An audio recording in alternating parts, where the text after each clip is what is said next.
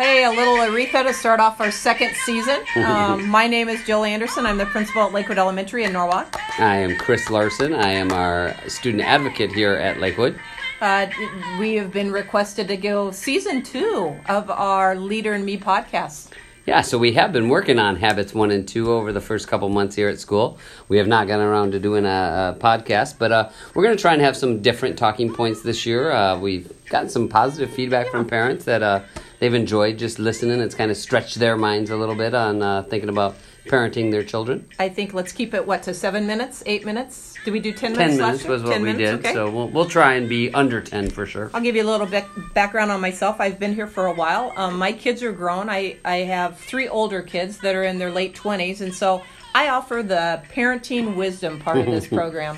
And I'm in the trenches right now, right alongside of everybody else. I have a junior son and twin girls who are in 8th grade, so I am right alongside of you, living that tough parent life. You know what? You're in the trenches and I'm on the beach. That's right. Life gets better as your kids get older. Absolutely. I don't know if it's better. Better might be kind of a stretch, but enjoy it while it's here. You bet. Let's talk a little bit about what self-efficacy is and how that relates to Leader in Me. Yeah, it's interesting. As we've studied, Leader in Me and the 7 habits of effective people, any age, how that crosses over into so many different areas of your life. And me and you were just having a conversation about how it's funny, a lot of the readings you do for student leadership or for educational leadership, it clicks in your mind. You're like, well, that's habit 1. That's right. Habit 2. So you were kind of feeling that today. Yeah, it's interesting because I had a meeting and I was talking about being proactive is that first habit that if you don't feel that sense of control, that inner control, your roots aren't very deep to that Leader in Me tree, and it might tumble over. Yeah, absolutely. So basically, self-efficacy is the I can attitude. And we work hard here at just trying to create that sense of independence so our kids can think for themselves. Yeah, and one thing I know we've really been trying to hit hard with kids, and it's something maybe to think about as a parent too, is to getting kids to do things because it's the right thing to do. Not because they're afraid they're going to get into trouble for it, not because somebody else is watching, but actually getting that ingrained, that thought process of understanding it's just the right thing to do. Because really when they go to middle school, when they go to high school, and obviously beyond, we want that instilled with them at a young age. And just a little bit of grit, that is one thing that really leads to that independence, is being able to fail, learn, and move on. And Chris and I both feel that discipline means to teach, and it's not about the punitive. It's just about the life lesson and what habit we can use as we work with kids to show that grit and show that persistence in achieving a goal. It's funny because oftentimes we'll butt heads a little bit with teachers, even more so than parents at times. When it comes to some of that discipline, because we may kick back and we'll so the easy thing, and I think both of us have felt this in our careers, that it used to be, hey, go scrub some baseboards, or you know what, we'll just hold you after and we'll do some work. And as a parent, I'm not gonna lie, I think sometimes my kids need that as a parent, but honestly, what I think we're striving to get to a little bit here at school is, where are we getting as far as teaching them through our discipline? I agree. And I think a lot of times, that extrinsic guides our kids at this age. Our challenge is to make it intrinsic, but not make it easy for them. Right. I think we do them a disservice when things are really easy. I think we do them a disservice if they don't learn that disappointment is just part of life. And again, I think one of the things that when you talk about persistency and grit, same thing's going to hop up. We have conferences coming up, and hopefully some of you are listening to this a couple weeks prior to conference. I know this is a challenge for me as a parent. There's with grading as they get older up against a standard. Same thing's happening down here now. I think it's really easy to get into that rut as a parent where you just want your kid to be the top and be perfect at everything, when learning's a process. And so be open-minded when you come to conferences. I think that's, in our learning as well, such a big area. I do too, and we've been working with our kids on, you can't control the things around you, but you sure can control the way you react. And I have to look at that every day as I try to not overreact to situations, but control my actions towards some of the things around me that I don't necessarily agree with or I like. Yeah.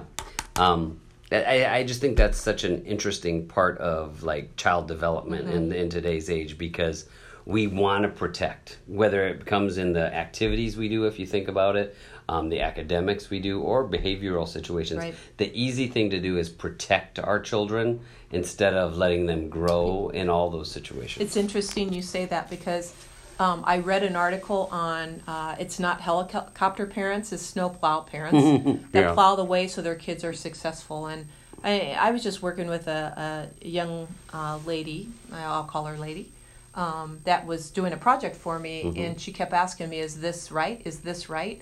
And I told her she's got to get past that in life, because you're going to make mistakes. You do it the way you think it's the right way, and you make mistakes, and if it's not right, you know what, you just change it. That's what life is all about. So we've really been focusing on that. We've been hitting, habit one hard, but the other habit is begin with end in mind. Yeah, so maybe that's our first kind of challenge to you as parents. Obviously, for anybody, like if you're a third grade parent and you're not as familiar with some of these. So be proactive means we teach the kids it's I'm in charge of me. I'm in control of my words and my actions, no matter what the situation is. Begin with the end in mind means I have a plan. So it means that I actually think before I speak. I think before I act. But with that, I think kind of the challenge for parents, and it's really a hard thing to do, though, is think about, am I allowing my kids to fail sometimes? Yeah, and that's hard. Believe me, I've been through that. Me too. I always found with myself that when my kids were disappointed, I found myself twice as disappointed, and I always tried to fix it for them. When I look back, I think I did them maybe a disservice by doing that. And I just think it's one of the hardest things to do. But I think, especially as conference times rolls around and some of the other things, what great discussions to have with your children. Obviously, activities are a big part of their lives as well, and I think that's a place where you can show that, after a weekend of sports, whatever activities they do, or maybe it's a band contest or, whatever the case may be, maybe the key isn't how many games you won, but maybe you went 5-1, but how did you respond to that one loss? I like that. And, the research says that if you reinforce effort rather than result, you will always go further. So there's that I think that's a little piece of that. The begin with end in mind, we've been really working on a lot of personal goals. I think you'll see outside the classroom doors, there's going to be what's called WIGs for the teachers. I know mine is based around health, but it's wildly important goals. And so we're going to start rolling that out second semester. But I think just that begin with end in mind, just that goal setting is super important around conferences. And this is something, again, coming from somebody who's in the trenches with you. As you think about being goal-centered with your children, I think one of the most important things is to listen to what they want their goals to be. You know what? That's really, yes, that is huge, because a lot of times I will ask kids, is this for you or your parents? And kids, they feel it if their parents want them to do something, and that's an awfully lot of pressure. The number one pressure for kids are the outside activities. Yeah. It's not necessarily school, and I think that's just. I mean, I love activities. Then kids are in, but I think as parents, I wish I would have just kind of taken a deep breath and realized that 10 years it really doesn't matter. The other advice I have, since you're in the trenches, is listen twice and talk once and see if it's their idea. If it's their idea, they're probably going to pursue it. Yeah. So, I don't know. I think those are all just some really good things. So these first two habits, along with next month, will be our internal habits. So these are all things that are based around self-control. They're not with interacting with people. And so we really focus on that during the first half of the school year. And that's kind of some of the work we're doing with students.